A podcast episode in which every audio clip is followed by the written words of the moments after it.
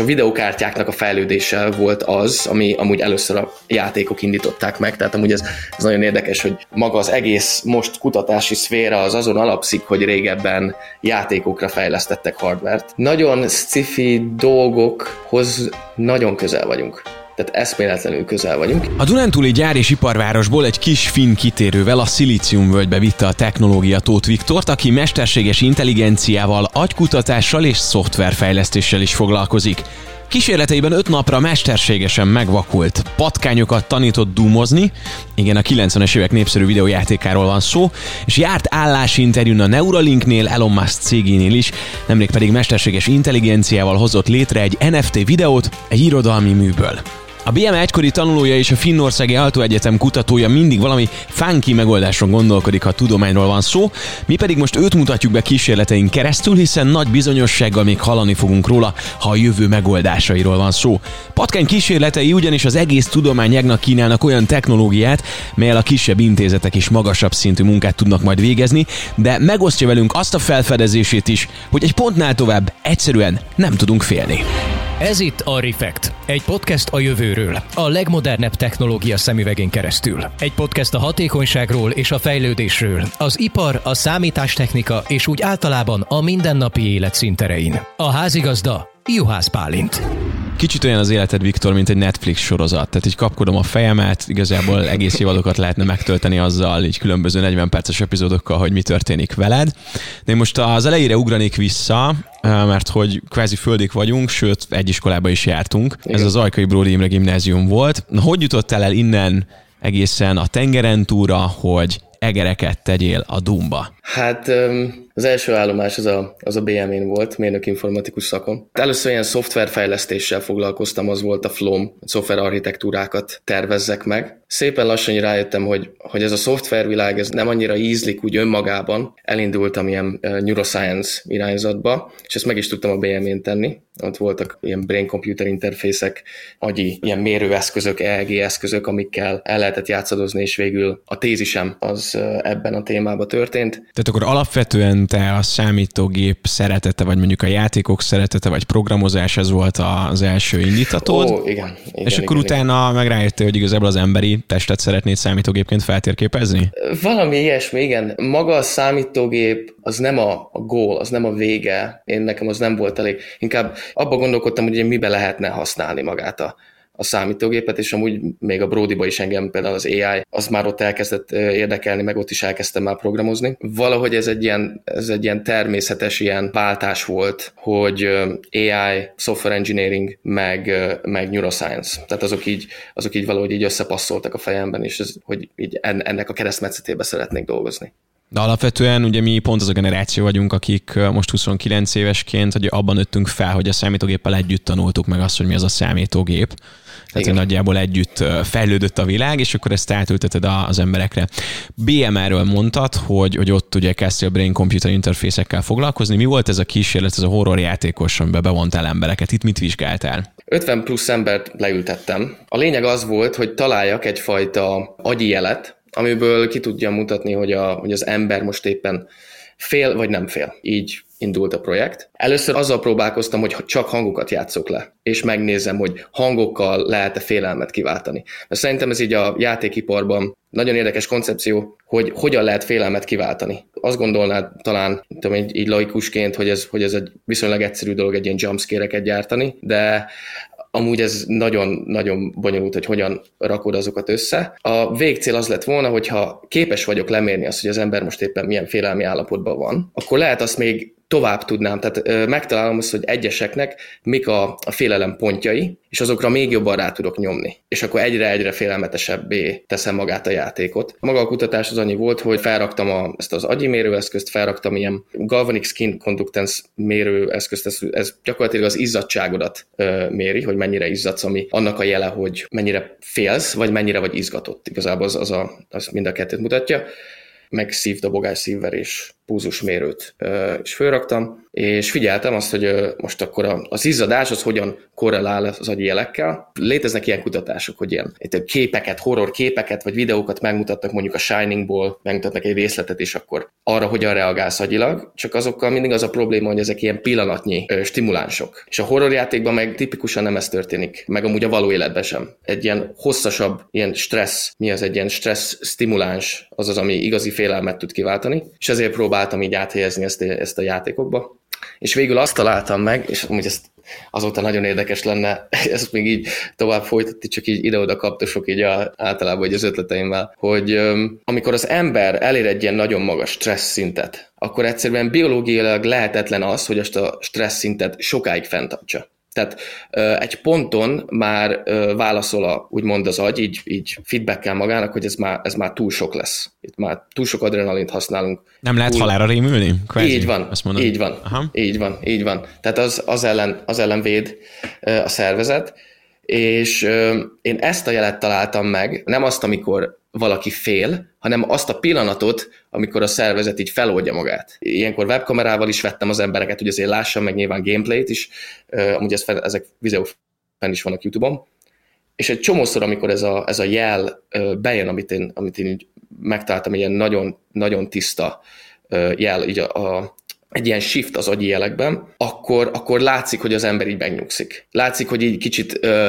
rájön, hogy most én egy játékot játszom. Tehát, hogy ez annyira nem komoly. Ez, ez is egy érdekes koncepció, hogy találhatunk-e, tehát például, hogyha valaki analkofób, mondjuk ez egy kicsit nehéz eset, de lehetséges-e az, hogy egyre többször kiváltsuk ezt a, ezt a szituációt, amikor az ember így és azt mondja, hogy jó, ez, ez nem annyira nagy dolog.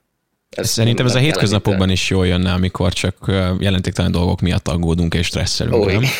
igen, igen, igen, ez így van. És ilyenkor az agyi jeleket, azokat min keresztül látod, vagy, vagy mit lehet, tehát mi a te palettád, ami látod ezt, hogy mi történik egy agyban?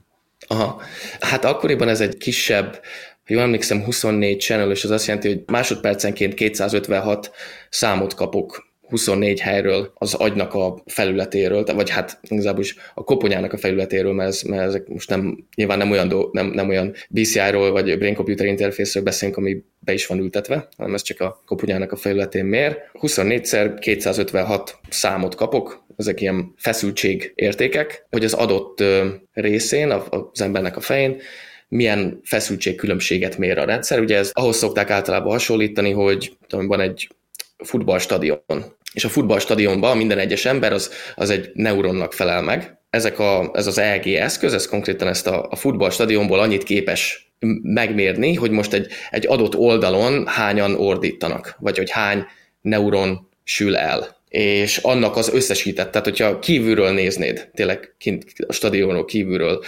különböző pontokról néznéd, akkor abból meg tudnád állapítani, hogy például kilőtt gólt, azt, azt úgy valószínűleg könnyű, de hogy ilyen részletesebb méréseket ezzel nem tudsz megtenni. Na most ezzel mindenféle frekvenciabeli, meg ilyen matematikai varázslatokat csinálsz, az, hogy létrehoz ebből a 25-ből mondjuk egy darab számsorozatot, és akkor arra nézel rá. És erre már volt research előtte, hogy milyen ilyen jelekre kell így ráfókuszálni, hogy megtalálja az ember azt, hogy éppen most milyen érzelmi állapotban van milyen az illető. Tíz éve kerültél a BMR-re, rengeteg minden változott, gondoljunk csak a számítási kapacitások emelkedésére, de tudnál-e valamiféle szorzót tenni, hogy itt ebben a nagy technológiai ipari forradalomban mennyire egyszerűbb a dolgod? Tehát azért rengeteg minden változott. Gyorsabb-e, jobban tudsz-e haladni? Ó, sokkal. Sokkal. Gyakorlatilag a tíz, igen, a tíz év alatt számomra így, így, hogyha röviden kéne leírnom, akkor annyi történt, hogy a, a CPU-król átváltottunk a GPU-kra, tehát hogy a, a processzorokról átmentünk a videokártyákra. A processzorok azok nagyon gyorsan tudnak elvégezni egy dolgot, a videokártyák lassabban tudnak elvégezni egyszerre nagyon sok dolgot. És a videokártyáknak a fejlődése volt az, ami amúgy először a játékok indították meg, tehát amúgy ez, ez nagyon érdekes, hogy maga az egész most kutatási szféra az azon alapszik, hogy régebben játékokra fejlesztettek hardvert. Így most már képesek vagyunk ilyen számításokat úgymond paralelizálni, tehát egy számítást több részre osztani. Például a neurális hálóknál ez, ez nagyon mesterséges intelligenciának minden terén ez ott van sokkal-sokkal gyorsabban lehet ezeket a, a jeleket feldolgozni. Nem is tudok mondani szorzót, mert nagyon, tehát legalább száz Van most olyan kütyű, amire nagyon vágysz, vagy amit így jó lenne beszerezni, és amúgy mondjuk megdobná egy ilyen ugratóval a kutatásaid? Persze. Egy új videókártya, arra most mindenki vágyik. Így, így van, így van.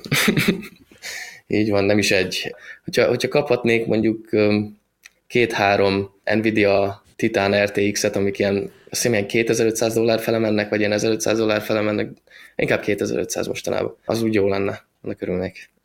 De addig is, amíg várjuk az új videókártyákat, addig te újra bezárkózhatsz a világ elől, ha szeretnél. Mi volt ez pontosan? Ez már egy másik kísérlet. Öt napig elbújtál a világ elől, hogy kitapasztald, milyen vaknak lenni. Ez már Finnországban volt, tehát az Altóra jártam Neuroscience mesterre. Meg kell mondjam, hogy elég sok órán én ott így többnyire aludtam. Nagyon sok órát vettem fel magamnak, és egy kicsit túl. Értem, de hogy emlékszem, hogy az egyik ilyen konkrétan ilyen neuroscience technology órán felébredtem, és azt láttam, hogy hogyan oldották eddig azt meg, hogy a vakoknak hanggal átadjanak képi információt. Tehát megfognak egy képet, valamilyen algoritmussal átalakítják hangá, és azt a hangot aztán lejátszák, és megnézik, hogy most ebből a, a vakok mennyit értenek meg. Pont erre keltem föl, és néztem, hogy, hogy, hogy ilyen eszement dolgok mennek, tehát hogy trombitával játszák le a sárga színeket, dobbal játszák le a piros színeket. Teljesen a, amúgy a neuroscience alapoktól ilyen, inkább ilyen, nem tudom, ilyen fantázia ötleteknek tűntek, de hogy ilyen tudományos alapjuk nem volt annak, hogy ezt hogyan csinálják, és akkor ott így félig meddig felháborodtam, és azt gondoltam, hogy akkor ezzel szeretnék foglalkozni. Tehát, hogyha nem alszol be azon az előadáson egy kicsit, és éppen nem a legédesebb álmodból kelt fel ezzel a kijelentéssel a tanár, akkor lehet, hogy nem is mutatod ezt?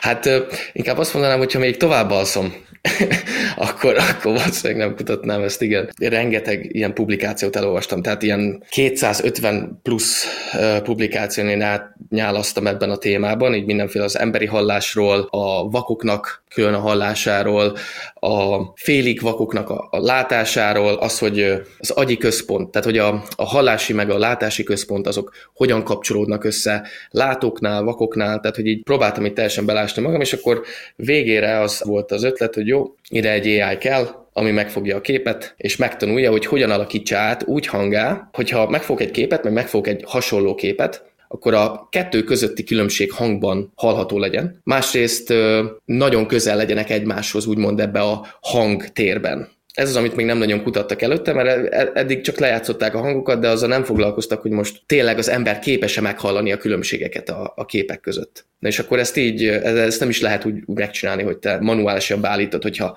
itt van egy ilyen pixel, akkor egy ilyen hangot akarok, hanem ezt egy, ezt egy AI-jal kell optimalizálni, mert annyira bonyolult összefüggések vannak így a képek meg a hangok között, hogy ezt egyszerűen nem tudod te kézzel összenyomogatni. Ezt így megcsináltam, és akkor felvettem magamnak arról videókat, hogy így a kezemmel mutatom azt, hogy egy, kettő, három, négy, öt, csináltam magamnak egy, egy ilyen cardboardból összerakott VR headsetet, abba beleraktam a telefonomat, ahogy így mutattam a, a kezemen a számokat, úgy közben hallottam azt, hogy ugye az algoritmusom mivé alakítja azokat a képeket, és akkor így tanítottam magam, hogy meg tudjam állapítani, hogy jó, most akkor egyes mutatók, most akkor kettest, hármast, ilyenek. Tehát, és hogy miket a... hallottál? Tehát trombita szót, vagy? Ne, nem, nem, nem, nem, nem, nem, nem, nem az, az nem.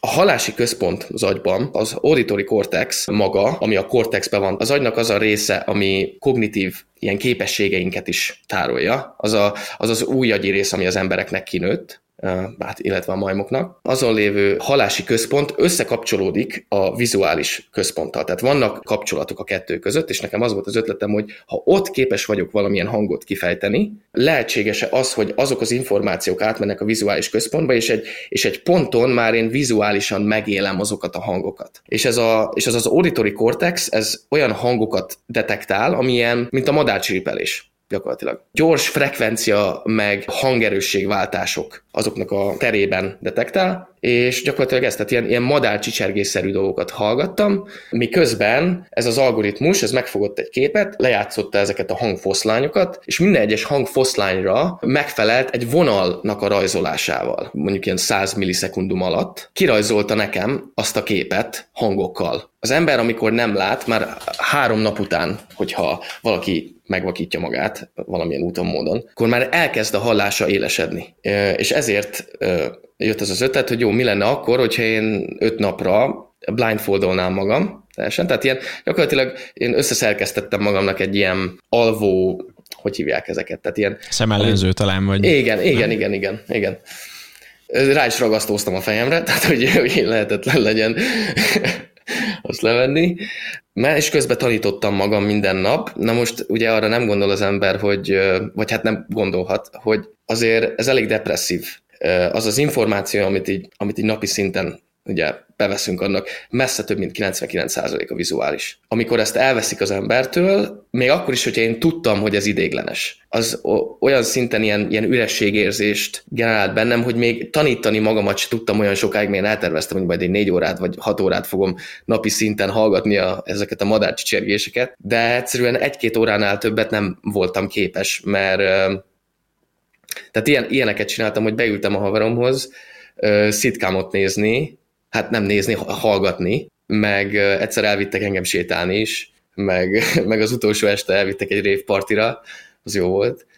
És így, így, hogy így emberekkel voltam együtt, így, így, így azért tűrhető volt, de egymagamba az, az mosogatni, főzni, ilyenek, tehát lehetetlen. Fürödni tudtam egyedül. Az Letérképezted a fejedben a, mondjuk az albérleted vagy lakásod térképét, vagy mondjuk a környék térképét, mert mondtad, hogy három nap után felerősödött, nem tudom, a villamosnak az aja, vagy, vagy hogy működik ilyenkor? Ezt így, aha, ez, ez érdekes, ezt így nem kimutatták ugye kutatásokkal, mert képesek arra, hogy most lemérik azt, hogy például milyen jó vagy képes diszkriminálni különböző frekvenciákat első nap, második, harmadik nap. Na most én ezt maga az ember nem érzi, mert ő benne van, tehát ez egy ilyen nagyon lassú változás. Azt mindenképpen így összehasonlításképpen így, így az utolsó napokra, én emlékszem, hogy a Rave Partin volt egy olyan pont, amikor kim voltunk, egy körben álltunk, és legugoltam, és konkrétan így a hangokból láttam azt, hogy az embereknek, tehát csak így halványan így el, elosztva, hogy hol vannak a lábaik. Tehát, hogy így, ahogy a hang, hang így bejött, és így visszaverődött így mindenkiről, azt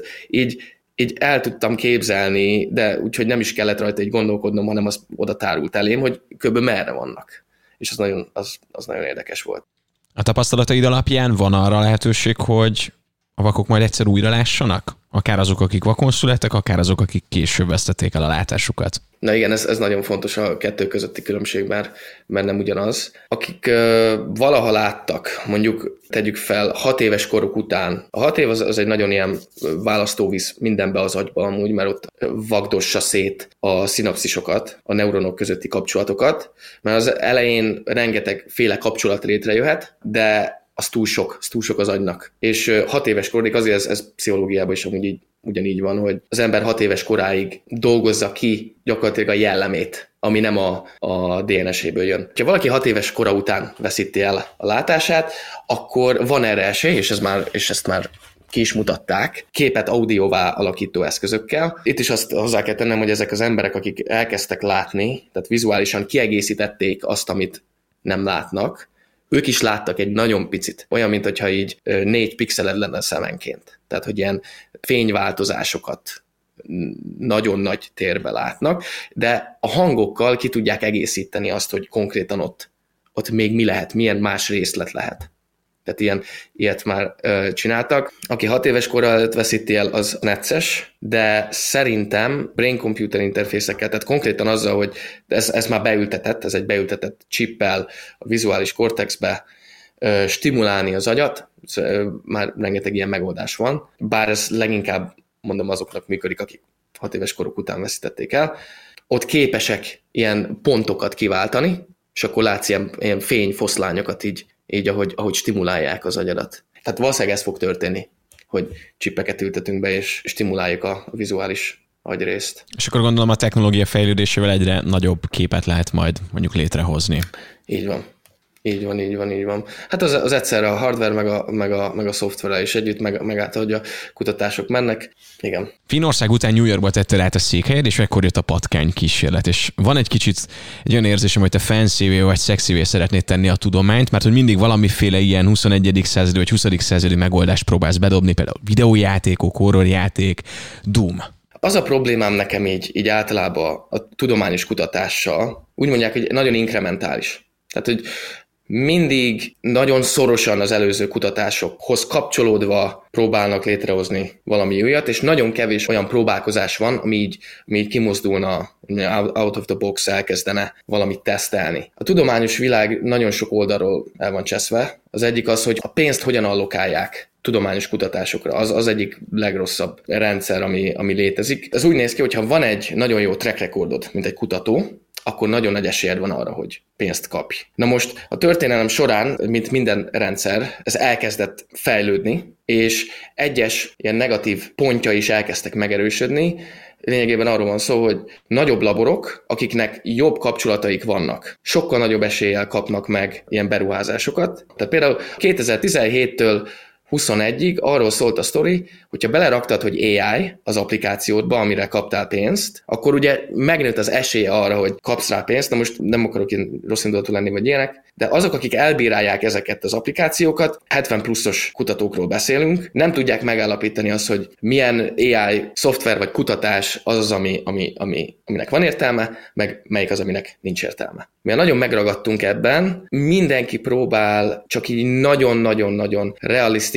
gyakorlatilag öreg embereknek írod ezt az applikációt, és ezért nem, nem léphetsz ki az ilyen, az ilyen extrémebb kutatási ötletekbe. A patkányos kutatásomat nem is finanszírozta senki. Tehát azt, azt egy az egybe én fizettem ki. Az egyetlen dolog, amit állt a, a labor, az az, hogy a, hogy a, a patkányaimat ott housingolták, ott élhettek a, a kutatóközpontba, az egészet azt ki kellett nekem fizetnem. Maga a kutatás az úgy nézett ki, hogy az ötlet az volt, így, ez, ez tényleg csak így egyik este így jött, hogy megnéztem a, a Neuralinknek a videóját, amikor láttam, hogy a malacok az ortúrásukat detektálják ilyen neurál interfészekkel, és amúgy dumoztam akkoriban, hogy, hogy milyen, milyen funky lenne, hogyha a patkányok dumozhatnának, egy, kettő, meg mennyire hasznos is lehetne. És elkezdtem ennek utána nézni, és már léteztek ilyen, úgymond ilyen rodent, tehát patkány VR setupok, egy belehelyezed a patkány, fut egy labdán, detektálod, hogy a labda merre forog, és az alapján a játékban is mozgatod a patkányt, elé, elé rakod a képernyőt, hogy lássa, hogy, hogy egy 3D-be egy merre megy. És már voltak ilyen kutatások, nem, dummal, meg ilyen, meg ilyen egyszerűbb fusson alá egy, egy ilyen 3D szerkezetnek, és akkor mindig, mindig jó szerkezet alá kellett futni, vagy mindig jó irányba kellett futni. Olyan nem nagyon volt még, ahol nem csak, hogy futkorászni kell, hanem valamiféle kontextushoz kötött ilyen action kell csinálnia. Tehát ez, ez maga a lövés, ugye? Ahogy így végignéztem a, gyakorlatilag az összes ilyen patkány meg egér VR kutatást, az jött le, hogy az embereknek, tehát hogy nagyon nehéz megtanítani a patkányt, úgyhogy most érted, van, van 16 patkányod. Hogyan, hogyan fogod konzisztensen megtanítani nekik, hogy ebben a útvesztőben, a mézben, amiben belerakod őket, most ebbe az irányba kéne futni, hogy kapjon valami kis plusz pozitív visszajelzést, tehát mondjuk cukros vizet. Ugye, hogyha jó irányba mész, cukros vizet kapsz. Na de először a jó irányba el kell menni és hogyan tudod áttörni azt a gátat, hogy megtanítod a patkánynak, hogy most elinduljon a jó irányba. Ezt eddig manuálisan csinálták, ez úgy nézett ki, hogy ugye a labda ott van a patkány alatt, és megfogja konkrétan a kísérletvezető, és elkezdi alatta pörgetni kézzel azt a labdát, hogy legalább elinduljon. Mert most érted, rárakod a patkányt egy ilyen labdára, fél, hogy most mi fog történni, most ha elkezdek futni, leesek,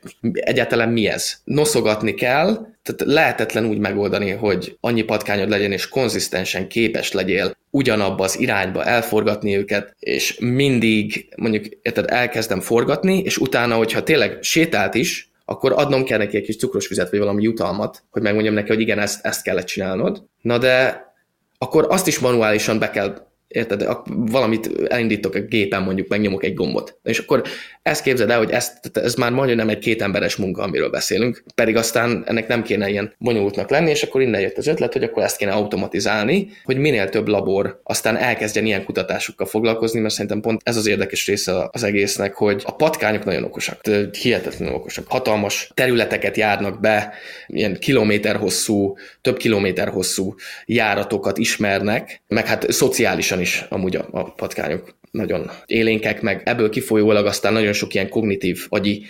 képességük van, ami, ami mondjuk ilyen nem szociális állatoknál nincsen jelen. Már magánál, a patkánynál is lehetne egy csomó ilyen agyi, ilyen kognitív processzt mérni, felismerni, detektálni, amit mondjuk jelenleg majmoknál teszünk meg. És most azon kívül, hogy a majmok azok mennyire drága majmokat tartani, meg amúgy etikai szempontból kicsit necces is, hogyha láttad a, a Neuralinknek a, ugye a mindpongos videóját, akkor ugye úgy próbálják megoldani a, az élő környezetet, hogy a, feltapétázzák elé az őserdőt, meg odaraktak egy fadarabot. Több szempontból is azt, amit most majmoknál teszünk meg, Szerintem azt el lehetne már érni patkányoknál is, hogy ezeket az agyi jeleket fölvegyük. Most nem csak arról beszélünk, hogy a patkány mit lát, vagy hogy mit hall. Tehát azok az egyszerűbb dolgok. Olyanokról beszélünk, hogy ha képes vagyok megtanítani a patkányt arra, hogy dumot játszon, azon a ponton a patkány nem, hogy csak jár, meg lát, meg, meg hal, hanem tervez. Tehát, hogyha már a, a, a, a pályámon van kétfajta útirány, amit választhat, az elején eldönti azt, hogy melyik az az útirány. Itt már decision making uh, planningről beszélünk, ilyen magasabb szintű agyi folyamat, amit képesek lennénk dekódolni már a patkányoknál, és ezt a dekódolási módszert aztán át is ülthetnénk majmokra, mert a különbség nem olyan nagy, hogy ne lehessen ezt megtenni, át tudjuk ültetni majmokra és emberekre. Azon kívül, hogy funky, ez volt maga a, a, a tudományos uh, ilyen indítatásom erre, hogy, hogy ebbe így belefogjak. És ahogy a Doomban a patkányok haladtak előre, te is próbáltál a tudományos életedben előre haladni, próbáltad meghekkelni a rendszert, legalábbis így fogalmaztál egy interjúban, hogy, hogy bejutni valahogy a Neuralinkhez, mert azért mégiscsak érdekelt az, hogy ezt a kutatást megmutasd nekik, gondolom, meg talán azt Igen. is, hogy ott dolgozzál. Milyen volt ez az állásinterjú? mennyire viselkedtél te magyarul, mennyire különbözik a magyar megszokott dolgokhoz képest, vagy mit vártak el tőled? Ezért szerintem érdekli a Reflect hallgatókat, hogy mi történik Elon Muskéknél. Úgy kezdődött az egész, ugye én ezt kitaláltam, hogy ezt így meg lehetne csinálni ilyen nagy interfészekkel, Doomot tanítatni patkányoknak. Igazából először megosztottam így Twitteren, csak simán, és nem nagyon kaptam semmiféle ilyen visszajelzést ugye magától a Neuralinktől, hát gondolom egy csepp volt a tengerbe. És azt az egyik haverom mondta, hogy, hogy figyelj, miért nem küldöd el, tehát mondjuk másnak elküldeni teljesen fölösleges, mert a DM-je az, az fullon van szeméttel. Miért nem küldöd el mondjuk a Max Hodaknak, aki akkori prezidentje volt a, a, izének, a, a Neuralinknek, nincs annyi followerje, tehát hogy így valószínűleg nagyobb eséllyel néz rá, és elküldtem neki, és akkor így két napra rá benyitottam az appot, és láttam, hogy visszaírt. De már, de már egyből visszaírt még annó két napja, és mondom, uszt, azt a rohadt életbe. Most fú, basszus, ez, ez tényleg válaszolt. Aztán kérdezte, hogy ezt akarnád-e nálunk csinálni. Tudom, hogy simán, hogy akkor beszéljünk le egy interjút, akkor, akkor lebeszélt, volt egy ilyen félórás meetingünk, akkor itt valamennyit így előadtam nekik abból, hogy ez micsoda, utána oda reptettek, aztán először elő kellett adnom az egész BCI teamnek, meg a Maxodaknak, a lead biologistnak, tehát az ilyen biológiai oldalé felelő fejesnek. Hát érdekes volt, előadtam nekik mindent, kicsit ilyen, ilyen fura volt az egész helyzet, úgymond, mert a lead biologist az első szlájdom után azt mondta, hogy figyelj, figyelj, én már elolvastam amúgy, amit írtál, hogy nem tudnánk odaugrani, hogy, hogy most akkor ezt mire tudnánk mi használni. Mivel a CV-met nézték meg, ezért elkezdtek olyan kérdéseket föltenni, hogy te figyelj, amúgy majmokra hogyan automatizálnád, hogyan oldanád meg ezt a... És akkor így tehát nekik volt egy problémájuk, amire nagyon szerettek volna valami megoldást találni, amit így igazából van. tőled vártak. Tehát célorientáltan működik az ő gépezetük. Így van, így van, így van.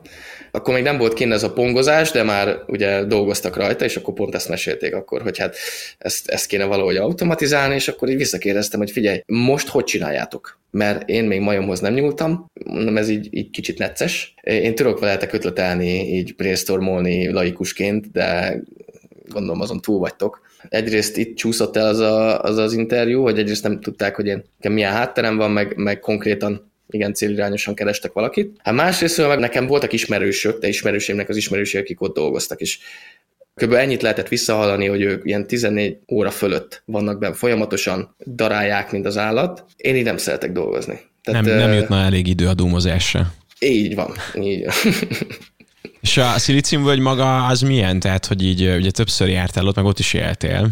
Tehát uh-huh. nem tudom, random neves kutatók ülnek a Starbucksba, és együtt beszélgetnek a mérnökökkel, vagy, vagy hogy néz ki ott a, a mindennapi élet? Hogy kell elképzelni? Mert én például nagyon sokáig ilyen teljesen tévképzetben éltem így a Szilícium völgyel kapcsolatban, hogy van egy utca, jobbra a Google, balra a Twitter, aztán az Apple, Aha. és akkor kb. ebből áll, de hogy ez egy ilyen tényleg egy hatalmas völgy, egy hatalmas települések összessége. Szóval milyen a Szilícium völgy, Viktor? Mm. Hát egy évet töltöttem, mint ilyen, ilyen data science intern egy, egy cybersecurity cégnél, a felszínes dolgai azok nagyon élhetőek. Tehát az, hogy milyen időjárás van. Tehát én például nagyon, én imádok motorozni. Ott vettem magamnak egy ilyen 1200 köbcentis Yamahát, és akkor azzal az ilyen hadsávos autópályákon lehetett tolni, ahogy, ahogy szeretnéd. Meg hát nyilván lemész motorozni, kibérelsz szörföt, visszamész haza, ezek ilyen félnapos programok tudnak lenni. Ja, meg hát olyanok, hogy ilyen hatalmas befektetőkkel, akik így flip-flopban járkálnak ott kávézókba, random kávézókba, és akkor lehet velük így dumálgatni az, az, az, úgy, az úgy érdekes.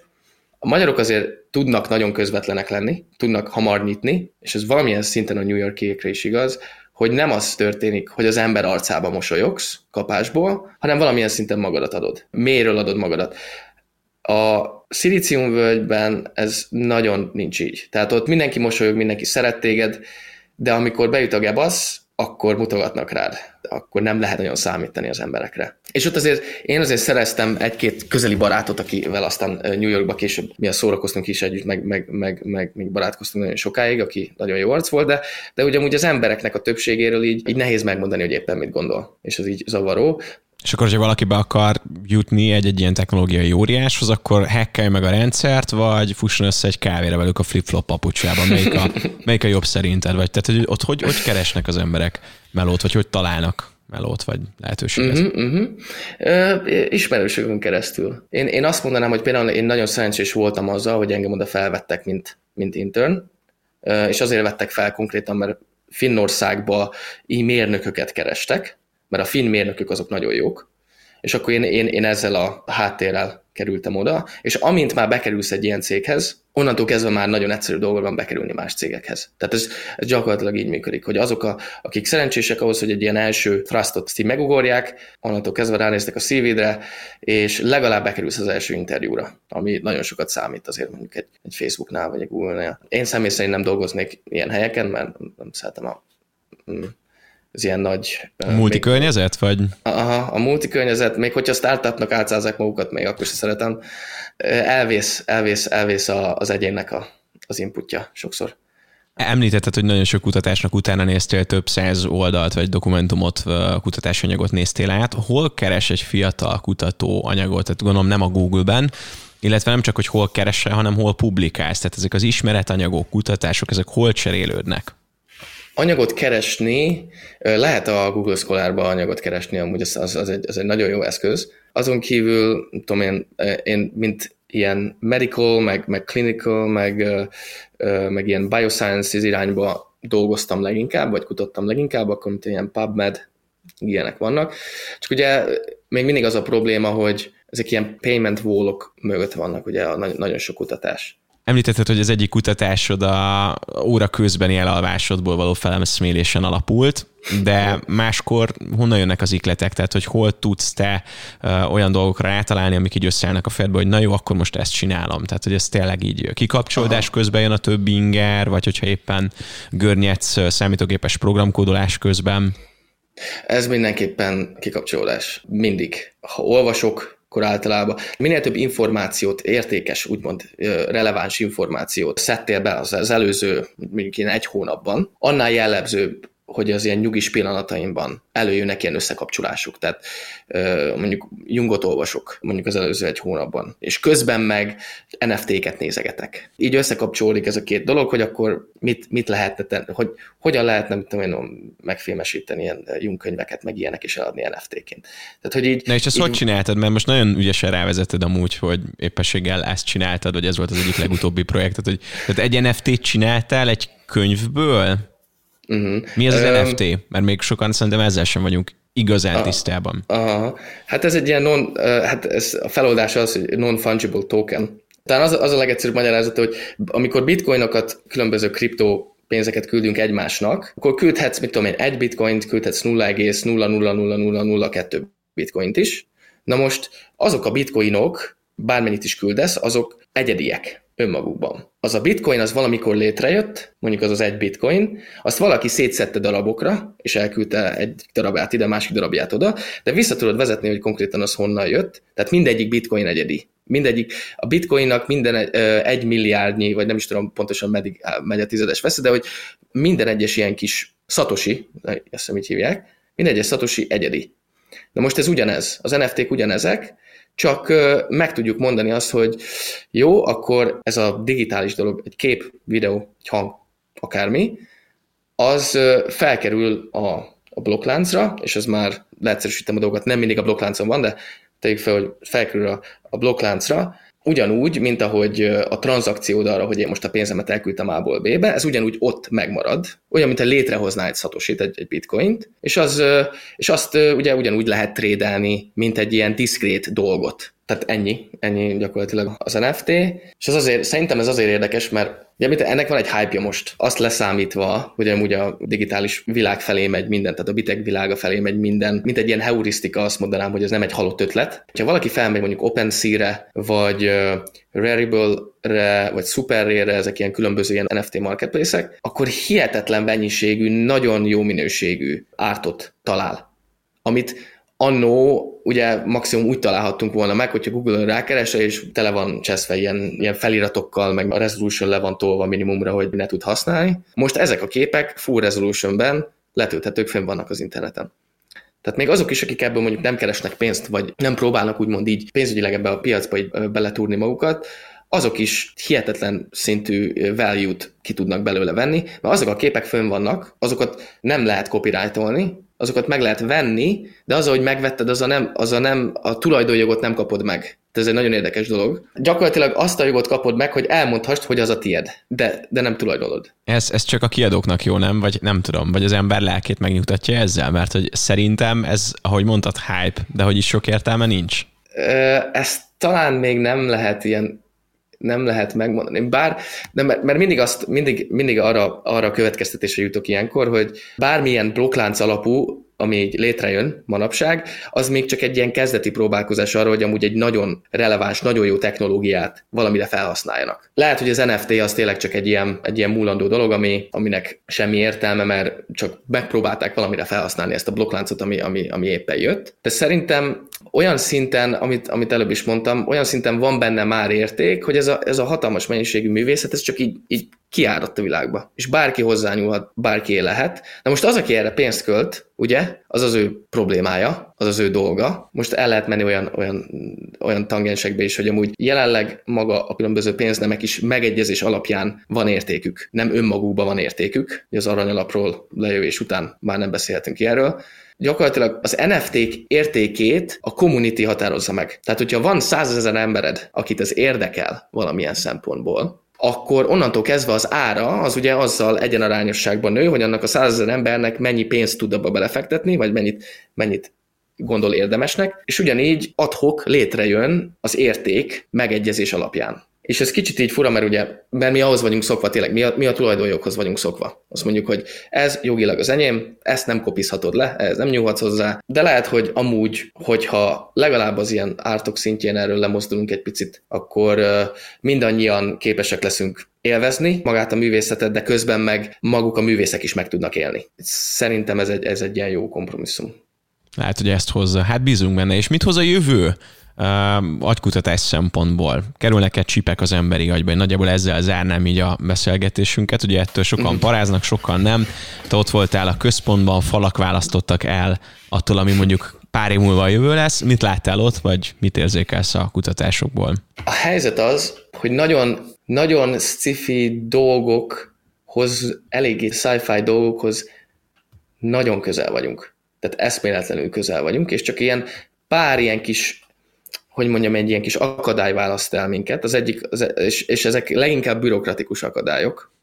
Például, hogyha egy BCI-t, egy ilyen beépített csipekről beszélünk, tehát nem ilyen egyszerűbb szerkezetekről, ugye ahhoz, hogy ezt valakinek be lehessen ültetni orvosilag, ahhoz az FDA-n mondjuk Amerikába át kell menni. Ennek megvan az, az európai megfelelője is amúgy. Az FDA-nek rá kell bólintania, és az FDA-nek pedig e, ilyen nagyon régi módszerei vannak arra, hogy megmondja, hogy melyik mehet át, melyik nem mehet át. Az FDA nem enged olyan eszközöket forgalomba hozni, amely eszköz a kihelyezése után szoftverileg vagy hardverileg változik. De a mesterséges intelligenciának, amivel én tudnám detektálni azt, hogy mi történik az agyban az adott illetőnél, vagy tudnám úgy stimulálni, hogy mondjuk látásra bírjam, azok pont olyan dolgok, amikhez kell a mesterséges intelligencia, hogy képes legyen felfogni, hogy most ennél az emberi agynál milyen agyi összekötetések vannak, és azt hogyan érdemes olvasni, hogyan érdemes stimulálni. Tehát a, az, a mesterséges intelligencia az egy tanuló algoritmus.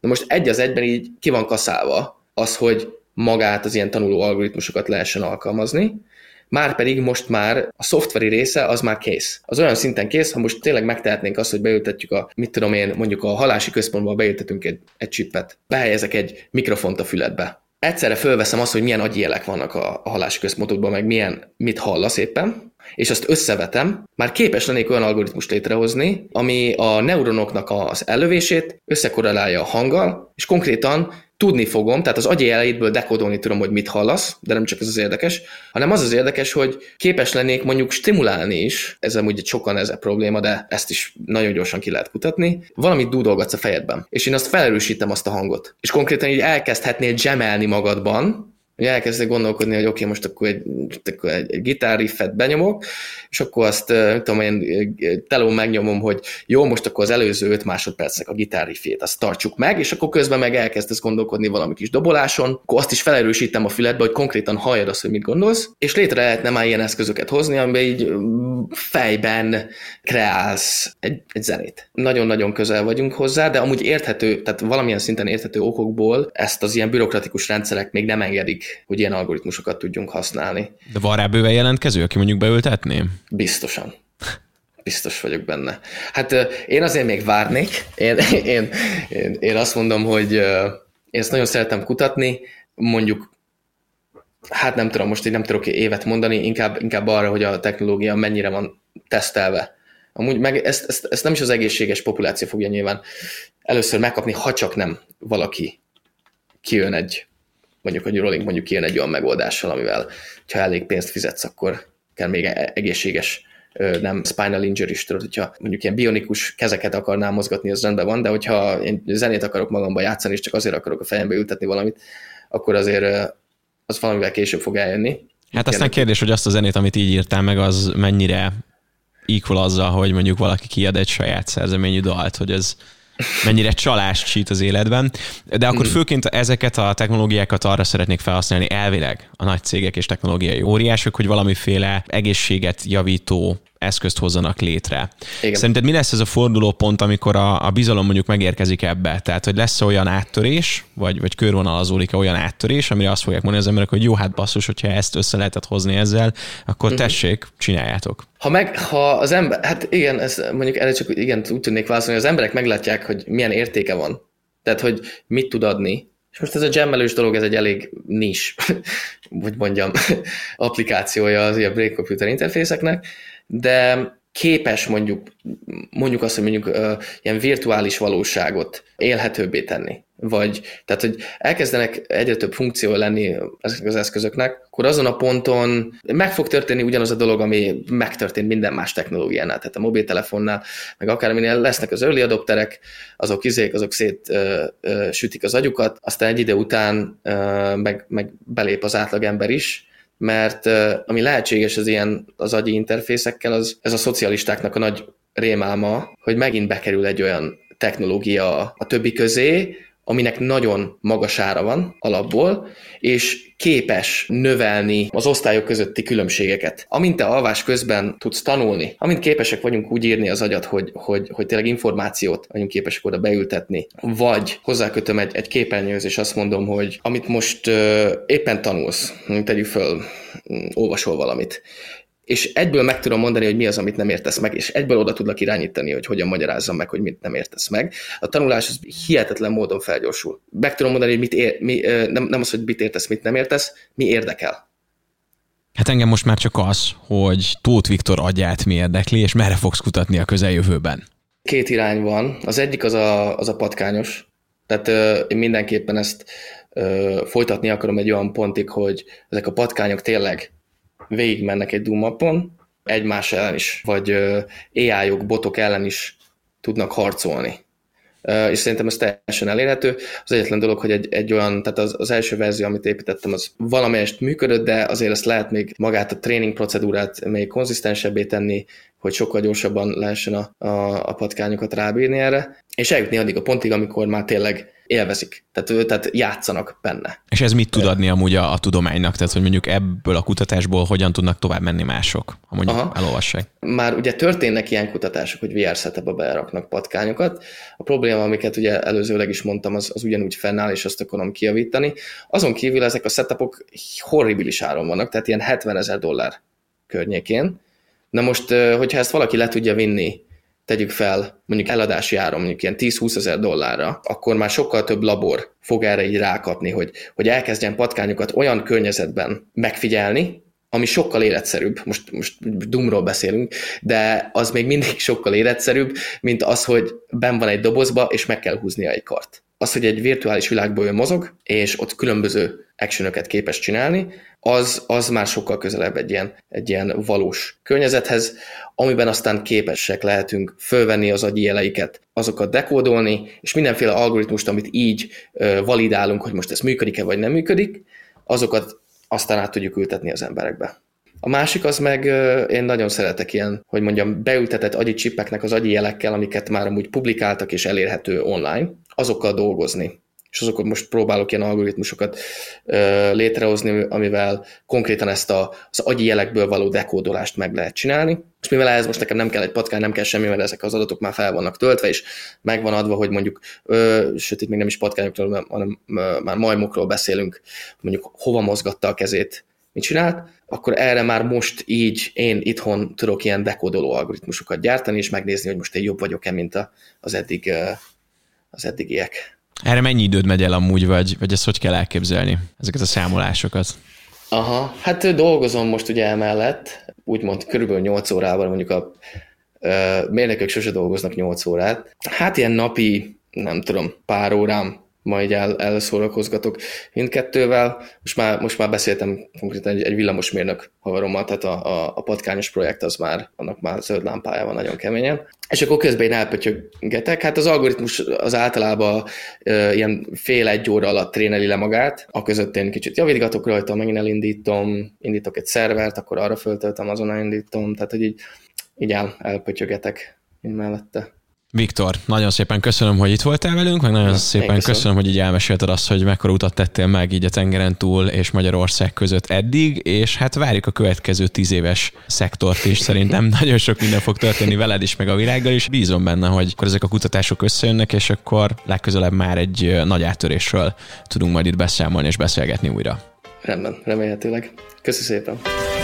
Ez volt a Refekt, Juhász Bálintal. További tartalmakért, epizódokért keres bennünket a Spotify-on, az Apple Podcast-ben és a további podcast platformokon.